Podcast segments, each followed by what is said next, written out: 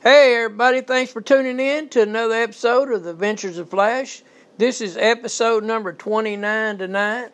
Uh, there's been a lot of talk here lately about Area 51, and you know, they had the internet petition where they was all going to storm Area 51. Well, we're going to do a little background. We've dug in pretty deep, and we're going to do a little background on Area 51 tonight. Uh, we're going to listen to a short clip, and then we're going to come back and talk about it. I appreciate all you guys for tuning in tonight, all my regular listeners and all my new listeners, and uh, keep those emails, cards, and letters rolling in, and we'll keep those T-shirts coming out to you guys. Uh, this has been a pretty great week. My schedule's changed around. I got a little bit more time now to devote to my podcast, and uh, we're going to keep this podcast 100. You guys grab your favorite beverages and enjoy the podcast tonight.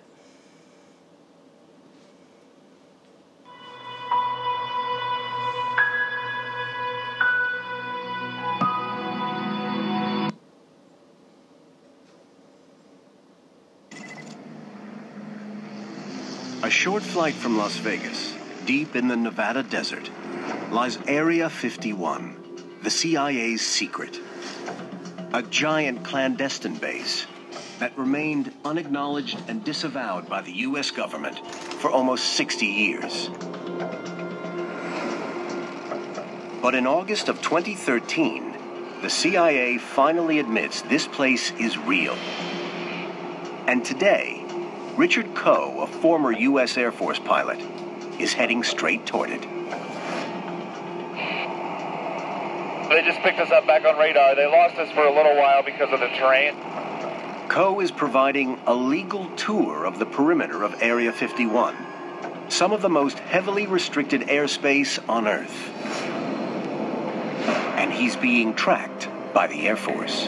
They obviously want to keep an eye on us because anytime civilians are operating so close to restricted airspace, they prefer to obviously know where we are and what our intentions are. Located at Groom Lake, Area 51 is surrounded by restricted airspace covering 440 square miles.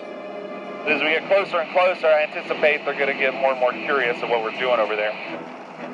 He's 12 miles out, and at 10,000 feet, America's heavily guarded secret base comes into view. Uh, 62 Juliet destination.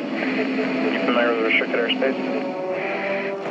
Entering any controlled airspace in the U.S. post 9 11 is high risk. But out here, security is tighter than almost anywhere else in the country. The box that surrounds America's top secret base is designated 4808 North.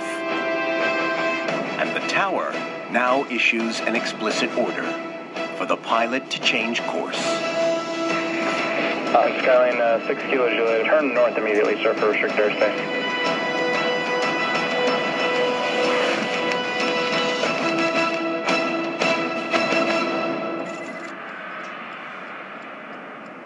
But it's not just the airspace around Area 51 that's heavily guarded. Aerospace historian Peter Merlin has been researching Area 51 for the last 30 years. Not just anyone can get into Area 51. It's surrounded by harsh desert, but also restricted military land. There is no fence. There are just orange posts marking the border, and they're hard to see.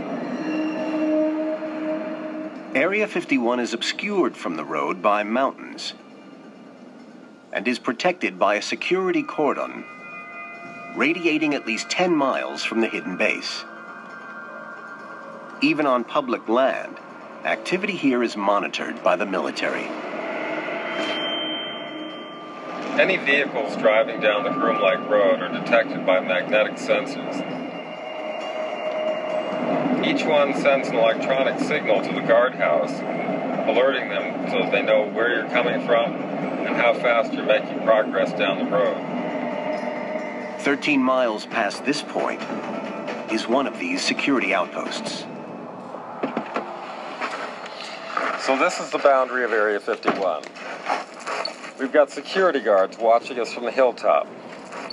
Warning signs telling us not to go any further. There are orange posts that mark the boundary itself. No fences, no gates, and cameras watching us from the hilltops. We don't want to cross this line. If we do, we'll be arrested. But according to one former Area 51 security guard, trespassers in the past faced a worse outcome. If they demonstrate they were going to tr- try to penetrate, you know, they they gave me the all clear to waste them. But what's going on here in the Nevada desert? Why is the U.S. government trying so hard to keep people out? Finally, the truth has emerged in declassified documents just published in August 2013. According to a report released by the CIA, Area 51 was created in 1955 for a single purpose to test a top secret aircraft project codenamed Aquatone.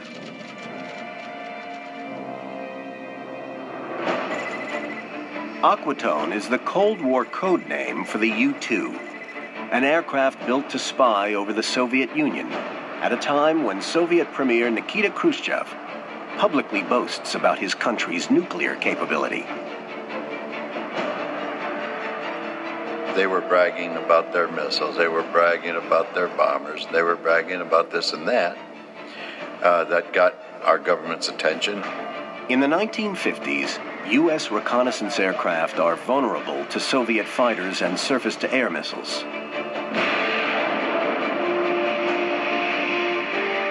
Flying spy missions behind enemy lines in conventional aircraft is too risky.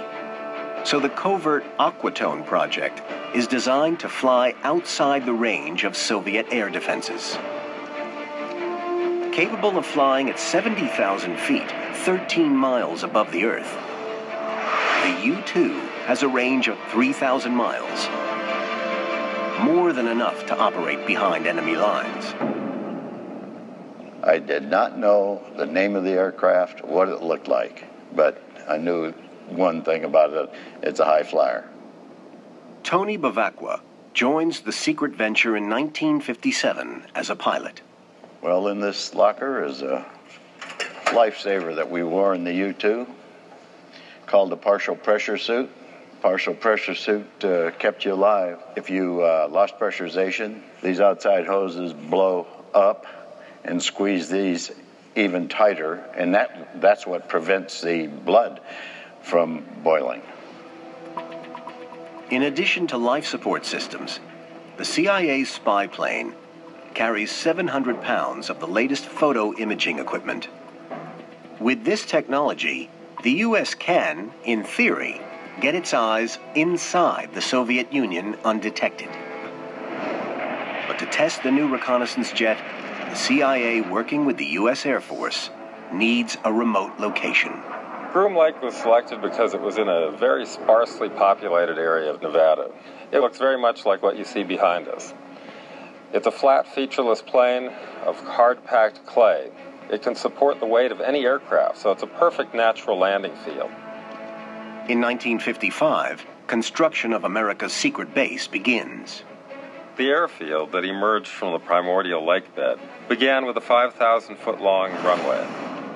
Then they needed hangars, so three hangars were built, along with a few warehouses, administration buildings, a chow hall, and rudimentary accommodations for the workers, consisting of essentially a trailer.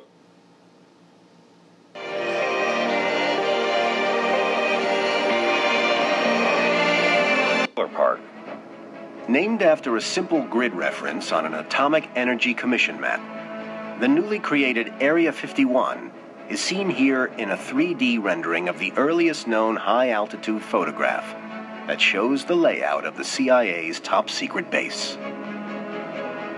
The place where Tony Bevacqua arrives to work on the U 2. When I got off there at Groom Lake, I see a runway, a little tower, a couple hangars, a community center type uh, building. We slept in trailers, and uh, there were two or three of us in each one. No TV, no radio, It was pretty sparse. Given the secrecy of the CIA project, all of the people selected to work at Area 51 are subject to intense scrutiny. Security there was absolutely very tight, very tight. Being informed on what you can talk about or not talk about starts right at the very beginning. It's just that way. You don't talk about anything that's classified. To ensure secrecy and to protect the real purpose of the U 2 spy plane, the CIA creates a cover story. It announces that the high flying U 2 is going to be flown out of a place called Watertown Strip, Nevada, on weather observation missions. But in the late 1950s, CIA documents confirm that U 2 operations at Area 51 are disrupted by another top secret government program. On the edge of the Nevada testing range, the home of America's nuclear program, Area 51 lies downwind of radioactive fallout. One of the things that started bothering me about working up there is that it's directly northeast of weapons test. The prevailing winds in Las Vegas are from the southwest, and when they were doing above ground testing, all this radioactive dust would fly into the air, and of course, there was plenty to worry about due to fallout. For more than two years, as America tests nuclear warheads, just 30 miles to the southwest, the CIA's secret airstrip in Nevada remains largely unoccupied, too dangerous due to nuclear fallout. But despite the interruptions at the base, the CIA starts a new project, one that will define the future of Area 51. Today, America's stealth aircraft have a reputation for near invisibility to enemy radar. But back in the late 50s, the only way to achieve stealth is flying at extreme altitude. King of these birds is the CIA's U 2. But on May 1st, 1960, America's top secret spying mission over the Soviet Union is blown when a USSR surface to air missile downs a high flying U 2, piloted by Francis Gary Powers. We now know that the CIA predicted this might happen. The CIA knew that Soviet surface to air missile technology was going to catch up to the point where it could shoot down a high flyer like the U 2. It was no longer enough to have an airplane that could just fly several times the height of a normal airplane. A CIA stealth program, codenamed Project Rainbow, is green lit to camouflage the U 2. In an effort to make the U 2 less vulnerable to Soviet radar, the test team at Area 51 applied a layer of radar absorbent material to the fuselage of the U 2 prototype. It consisted of a conductive grid pattern on a flexible sheet, which was attached to a layer of honeycomb glued to the surface of the aircraft's skin. The grid pattern earned the material the nickname wallpaper. But adding wallpaper adds weight to the aircraft and reduces its ability to fly high, making it more vulnerable to Soviet defenses. Because the wallpaper was not a huge success, the CIA began looking into the idea of a successor to the U 2, an airplane that would be able to fly higher and faster and be less visible to radar. Unlike the U 2, the CIA's next aircraft project, codenamed Oxcart, has stealthy capabilities engineered into it from day one. They told us that this program was so classified that the documents weren't even marked. Because if somebody accidentally had a folder that blew out of their hands and the papers went blowing down the street, that if it said secret on it, everybody would want to know what it was. But if it didn't have any markings whatsoever, the people would just sweep it up and throw it into a trash can and not worry about the fact that it was classified. Details of this CIA operation were top secret for decades.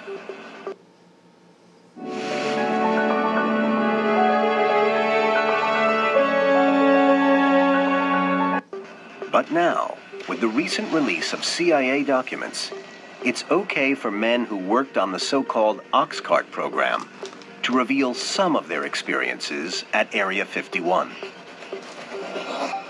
One of them is Thornton T.D. Barnes. It took me three months to be cleared for the project. At that particular time, Oxcart was the most important thing the United States was doing. We were developing a stealth plane, something no one else had been able to do. They told us we do not want you to record it, do not talk about it. It doesn't exist.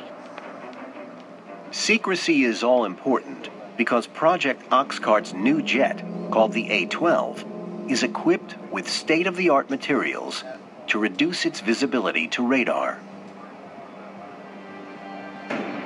A 12 was the best aircraft ever built, and it was so far ahead of anything else that people had on the boards. Designed to fly at 90,000 feet and at speeds faster than a speeding bullet, the CIA's A 12 spy plane is built to withstand temperatures hundreds of degrees greater than the U 2. Peter Law, a thermodynamic engineer at Lockheed, worked on the high flying aircraft at the company's legendary Skunk Works factory in Burbank, California. When you're flying the speed of the U 2, everything's too cold. Now, when you fly the speed of the A 12, now it's too hot. The only metal light enough and strong enough to withstand the high temperatures Lockheed's A 12 is exposed to is titanium, in short supply in the United States. Ironically, back then, the Soviet Union is the only reliable place to source the titanium they need. So the CIA creates a series of dummy companies to buy the material directly from its Cold War enemy. Russia supplied the titanium that made the A 12s. Of course, they didn't know that. That was another amazing thing for us as engineers. Wow, we're making something out of their material to go take pictures over their country. And uh, they probably wouldn't have been too eager to sell us that titanium if they knew where it was going. Lockheed engineers designed the A 12 to be difficult to spot on radar. But to test it out, they need to evaluate its radar cross section. Radar cross section is the key to stealth. An airplane presents a certain signature to the radar depending on how reflective it is. You can have a small aircraft that's extremely reflective and looks large on radar, or a large aircraft that's not particularly reflective that looks relatively small on radar. The key to stealth is making the radar signature as small as possible. At Area 51, the radar signature of an aircraft is evaluated on a pylon, affectionately called the pole. A covert facility situated at the northeast end of the Area 51 complex. On the top of this 60 foot structure, a full scale model of the A 12 is subjected to 18 months of testing. We had all these radar, every radar known to man at the time, looking at the object we had on the pole, and we would, could record the returns, the pattern or the signature. We'd get the reflections off of that object, and we could rotate it, we could tilt it, and that's what we were doing to develop stealth. Even for those cleared to work on the A 12 project, access to the radar facilities at Area 51 is strictly on a need to know basis. People were not allowed in my building because we were doing things there that they had no need to know. I didn't have the level of clearance that the people needed to be able to deal with signatures. That was the highest level of security. And they didn't ask me about the thermal part of it, even though they needed to know an answer. I didn't have a need to know that they existed. That's how compartmented things work. It was a culture, and we thought nothing of it. You just didn't ask. To support the CIA's top secret Oxcart project, the development of its A 12 spy plane, Area 51 needs some major changes. The CIA decided to invest a great deal of money to build up the base. That included adding a brand new runway, 8,500 feet long, made of concrete, with a 6,000 foot extension onto the lake bed. In addition, three new hangars are built on the north side of the base. These are designated Hangar 4, 5, and 6. The A 12, Project Oxcart, turned Area 51, which was essentially a temporary facility, into a permanent one. By February 1962, Area 51 is now equipped to deal with a working prototype of the A 12. But first, the secret plane has to get there. The aircraft can't fly until it's been tested at Area 51. So Lockheed and the CIA have to figure out how to move it over 300 miles from the factory in Burbank, California, to Area 51 in Nevada. And they have to keep it a secret. They put it in what they call a box, 105 feet long and 35 feet wide, and they had the aircraft inside of it. Area 51 security guard Tom Stanks joins the convoy of California Highway Patrol and CIA operatives who accompany the aircraft. As these remarkable photographs show, widening the road, cutting down trees, and removing signposts so the enormous truck can pass. We always parked in an area that was remote on the sides of the roads. The times that we stopped overnight is when the questions would be asked. I know one time we had two children on the bikes. And they said, What do you got in that thing? I said, Flying saucer. they said, Yeah. I said, Yeah, that's right, flying saucer. And I don't believe you. I said, Well, maybe it's not. In total, 18 convoys are needed to deliver the CIA's A 12s to the test site. Tom Stanks is no longer cleared for access to Area 51. So today, this is as far as he can take us. well, here we are. We made it three days from Burbank, California to here. This is where the Nevada test site is, and not too far down the road is where the Nevada Highway Patrol leaves us. The, the Mercury Patrol catches us, and they take us to the Area 51 test site. 60 years ago, 57 miles down this road, the CIA's top secret aircraft arrives at Area 51. And so begins a new chapter in the development of stealth. By early 1960, America is playing technological catch up with its archenemy, the Soviet Union. Intelligence gathering is the new battleground of the Cold War. And over 50 years later, documents now reveal that the Central Intelligence Agency at Area 51 goes to extreme lengths to keep its A 12 airplane project, codenamed Oxcart, under wraps. In 1962, Las Vegas resident Tom Stanks works as a security guard at the test site. His job to make sure that only those with the right credentials get access to the base. They had the planes coming in, in in the morning and leaving in the afternoon. And just like any airport or airline, everyone had a badge. They took the badge away from you, so it couldn't be tampered with. And when you came back the next day, they would match the badge to your face. I remember guards being very fussy about taking it away from you before you left, giving it back to you, comparing it every time. Jules Kabat is just 22 when he is recruited to work at Area 51. Like everyone employed to work on special projects at the base, he needs to be cleared for access, a process that takes months to complete. Because they didn't have much in the way of computers back then, they had to do it the old fashioned way with legwork. So I remember neighbors, friends saying they were visited by the FBI or some other agency to see whether or not I was a foreign agent. The need for this intense security is driven by one factor.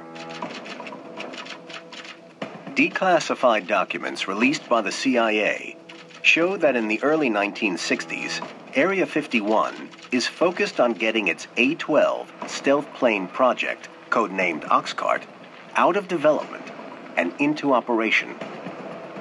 A project so sensitive that even the aircraft have code names.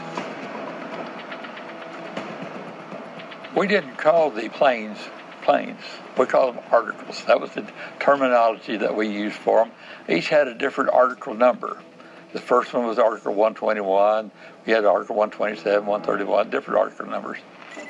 At every level, the A 12 program is protected by acronyms and misinformation. Even the identity of the A 12 pilots. Uh, they had pseudo names entirely. They did not use their real names. Uh, the CIA got the names off the gravestones in Europe and assigned them to the pilots.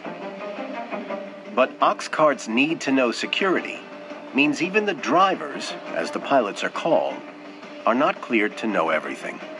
The pilot did not even know what his mission was.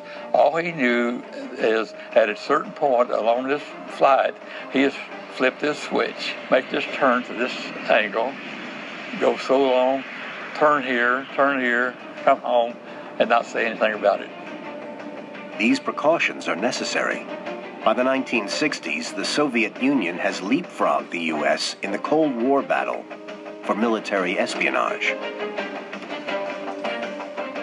In 1957, the Soviet Union launches Sputnik 1, becoming the first nation on Earth to put a man made object in space. Until two days ago, that sound had never been heard on this Earth. Suddenly, it has become as much a part of 20th century life as the whir of your vacuum cleaner. The world's first artificial satellite is an aluminum sphere about the size of a beach ball. Inside, a battery pack and basic radio sends out a repeating pulse. But although it doesn't actually do very much, it catches the world's attention and America off guard. When Sputnik launched, we heard that little satellite going over, beep, beep, beep, beep. We realized we've got a problem. They're ahead of us. We didn't know how far ahead. In the years that follow, the Soviets launch more and more sophisticated satellites, many of them flying over the United States, and worryingly for those on the Oxcart program, photographing Area 51. We had the A12 prototype on the boat for 18 months. But every time a satellite would come over, we knew that morning what time it would be coming over the horizon. Our intelligence was that good. And we would have to take it off the pole and run it into a building until the satellite passed. But even these precautions have their limitations. Ironically, we learned many, many years later that they had got the shape of the A12 from the shadow because the, the ground was cooler underneath it. And we'd moved the plane, it was gone, but they could tell that it had been sitting there because of the difference in the heat. By the late 1960s, Soviet satellites aren't the only things adding new impetus to technology development at Area 51. The Vietnam War is in full swing. And for American fighters, the Soviet built MiG aircraft is proving to be a real handful. We knew the Russians had come up with something that was great. It's, it's whacking us. It's, it's knocking our pilots out of the sky. We thought it was a super plane. Now, the CIA dossier published in August 2013 lifts the lid on an Area 51 project that's been hidden from the public for the last 50 years. Declassified CIA documents contain a previously censored history of why and how Area 51 grew out of the Nevada desert and reveal an evolving picture of the nature of the work carried out there. Area 51 is not really an air base. It's a laboratory. It's a technological laboratory. It's where we were exploiting enemy technology and analyzing the capabilities of the Soviet Union. In 1968, this laboratory becomes America's base of operations for a major new initiative to test and evaluate its enemy's jet fighters. a program that grows out of U.S. losses in the early years of the Vietnam War. For every Russian built MiG 21 American pilots shoot down in the conflict, nine U.S. built F 4 fighters are being destroyed. In 1968, the U.S. acquires a MiG 21 that has been flown to Israel by an Iraqi defector. The CIA secretly ships it to Area 51 for evaluation testing under the code name Have Donut. First time I saw this baby was in 1968, one just like this, Groom Lake, Area 51. We pretty well tore it down and looked at everything the radios, the hydraulics, uh, the engines, everything about this plane. We examined it. The results of the MiG 21 evaluation at Area 51 are clear. It isn't the aircraft that's the problem. We realized it wasn't necessarily the planes, it was our people did not know how to fight. Simple as that. Now, Area 51 becomes the birthplace of a new top secret initiative training American fighter pilots how to defeat Soviet MiGs in a dogfight. We realized that there are 10 missions in the war zone for a pilot to become experienced enough that he might survive the war. So we decided with what we learned at Area 51, let's give these pilots those 10 missions in Nevada before we send them to the war zone. To support this new program, Area 51 undergoes a new construction phase. For the third time in its short life, more facilities are added. Five more hangars are constructed at the south end of the test site. And to prevent any sightings of the top secret U.S. flown MiGs out at Groom, the airspace directly above the range is closed permanently. But despite extensive measures to ensure the secrecy of the MiG training and combat operations at Area 51, its cover is almost blown in 1974 when Skylab astronauts unwittingly photographed the base from space.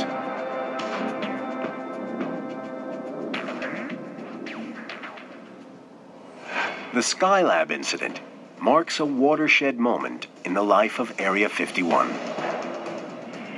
By the mid 1970s, the agency's U 2 and A 12 projects are winding down at the test site. Advances in satellite technology make high flying spy planes redundant. Now the U.S. Air Force takes control of the base. That was a huge moment in the history of Area 51. We're transitioning from use by the intelligence community to the Department of Defense, ushering in one of the most significant advancements in military technology, the stealth revolution. When the U.S. Air Force takes control of Area 51 in 1978, it's in the middle of the most highly classified project ever to have been through the test site. The most exciting plane that I worked on at Area 51 was the HAV Blue. The prototypes they brought that thing in, it looked like something we'd never seen before in our lives. The flat faceted fuselage of the HAV Blue is a revolutionary design. And it needs to be. The experimental jet is designed with one goal in mind stealth. Unlike the A 12, which can be seen on radar, but compensates by flying in the stratosphere at supersonic speeds. The HAV Blue, a subsonic jet, is designed to be virtually invisible to radar. When it took its radar tests, the people that were inside that weren't cleared were looking at the radar and said, well, your, your model must have fallen off the uh, off that uh, pole out there because there's nothing up there anymore. Not bad for an aircraft 38 feet long and with a wingspan of 22. This success sees the U.S. Air Force green light production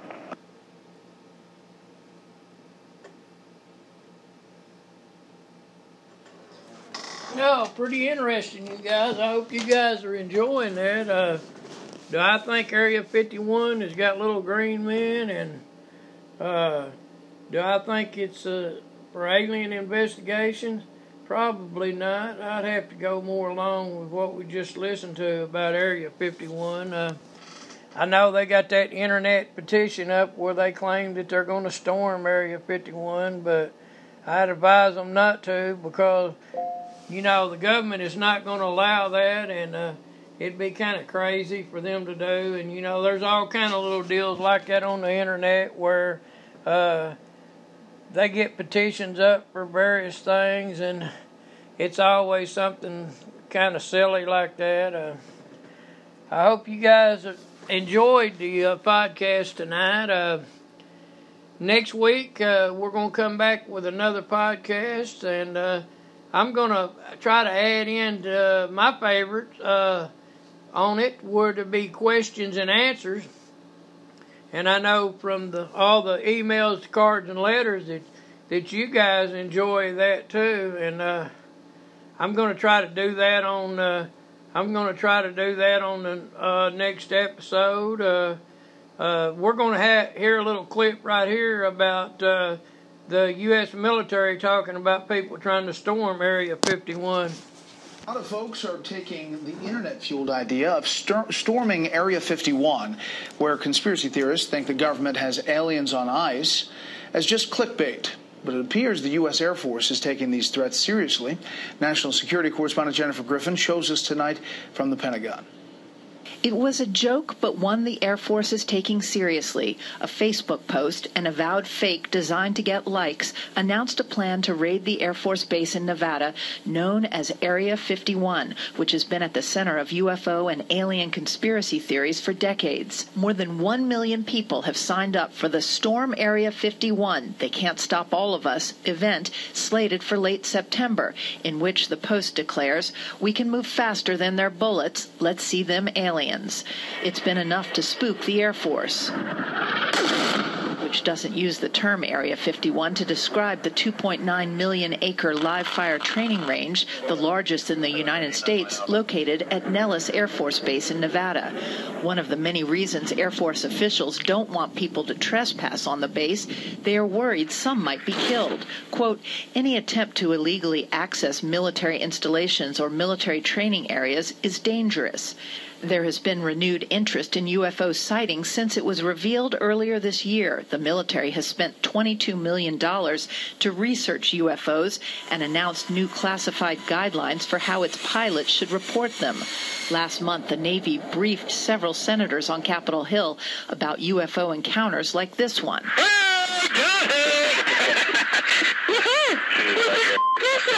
From a Navy F 18 training mission four years ago off the east coast of the United States, an unidentified aerial phenomenon. You have objects that are doing things, maneuvering in ways without any obvious sign of propulsion. It's not clear the 1.1 million Facebook followers who said they are going to storm Area 51 are real and not Russian bots. Bret? Jennifer Griffin at the Pentagon. Jennifer, thank you. Oh, yeah, that's a good one, guys. Uh, I don't think y'all have to worry about that. We're going to find out how alien conspiracy got to be at Area 51. In the early 1950s, U.S. planes were conducting low flying recon missions over the USSR, but there were constant worries of them being spotted and shot down. So, in 1954, President Eisenhower authorized the development of a top secret, high altitude recon aircraft, dubbed Project Aquatone. The program required a remote location that wasn't easily accessible to civilians or spies. Area 51 fit the bill perfectly. It was in the Nevada desert near a salt flat called Groom Lake. No one knows exactly why it's called Area 51, but one theory suggests it came from its proximity to the Nevada nuclear test sites. The Nevada test site was divided into number designated areas by the Atomic Energy Commission. The location was already familiar territory for the military, as it had served as a World War II aerial gunnery range. In the summer of 1955, sightings of unidentified flying objects were reported around Area 51. That's because the Air Force had begun its testing of the U 2 aircraft. The U 2 can fly higher than 60,000 feet. At the time, normal airliners were flying in the 10,000 to 20,000 feet range, while military aircraft topped out at around 40,000 feet. So if a pilot spotted the tiny speck that was the U 2 high above it, they would have no idea what it was. And they would usually let air traffic control know someone was out there, which is what led to the increase of UFO sightings in the area. While Air Force officials knew the UFO sightings were U 2 tests, they couldn't really explain the aircraft sightings by saying they were natural phenomena and high altitude weather research. The testing of the U 2 ended in the late 1950s, but Area 51 has continued to serve as the testing ground for many aircraft, including the F 117A, the A 12, and the Tacit Blue. No one knows for sure what Area 51 is up to these days. The government never even publicly acknowledged the existence of the base until 2013, with the release of declassified CIA reports. But if you're ever at the Las Vegas airport, keep an eye out for some small, unmarked passenger planes in a fenced off area. They're how Area 51 employees get to work from their homes in Vegas.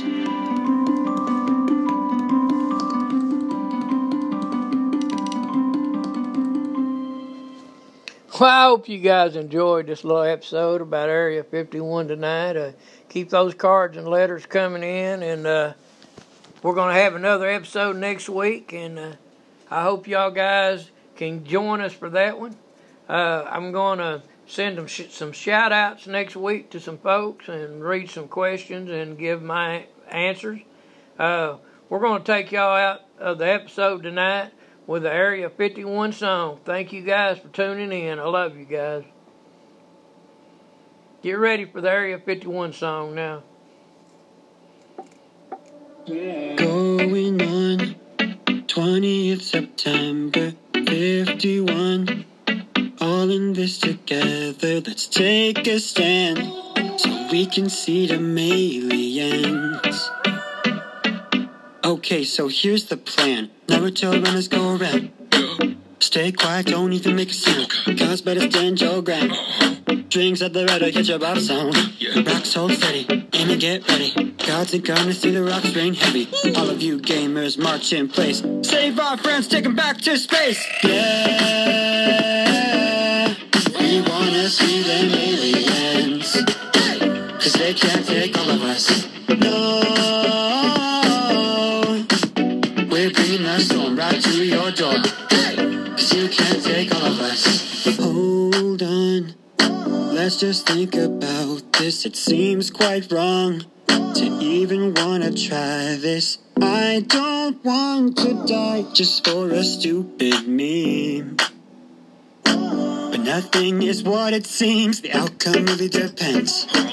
If the aliens wanna be friends, wouldn't you agree with me? I don't wanna start World War Three. If we're gonna try, hope we don't get seen. I don't want a guy picking up my spleen. All of you gamers, march in place. Save our friends, take them back to space. Yeah.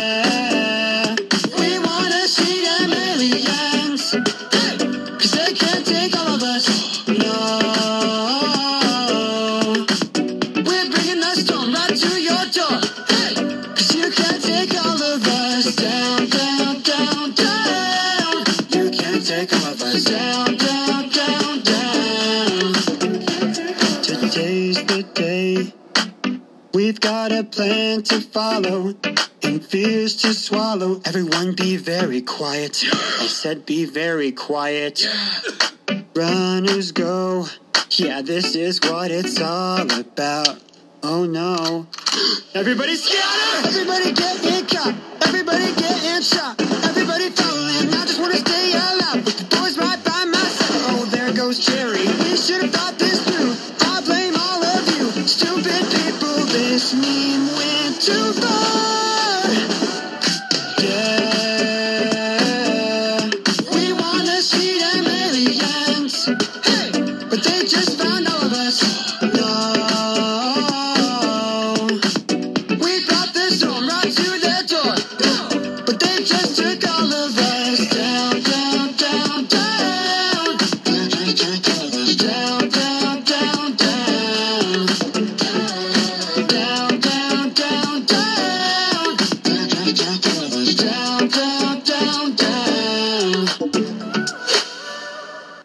Hope you guys enjoyed it.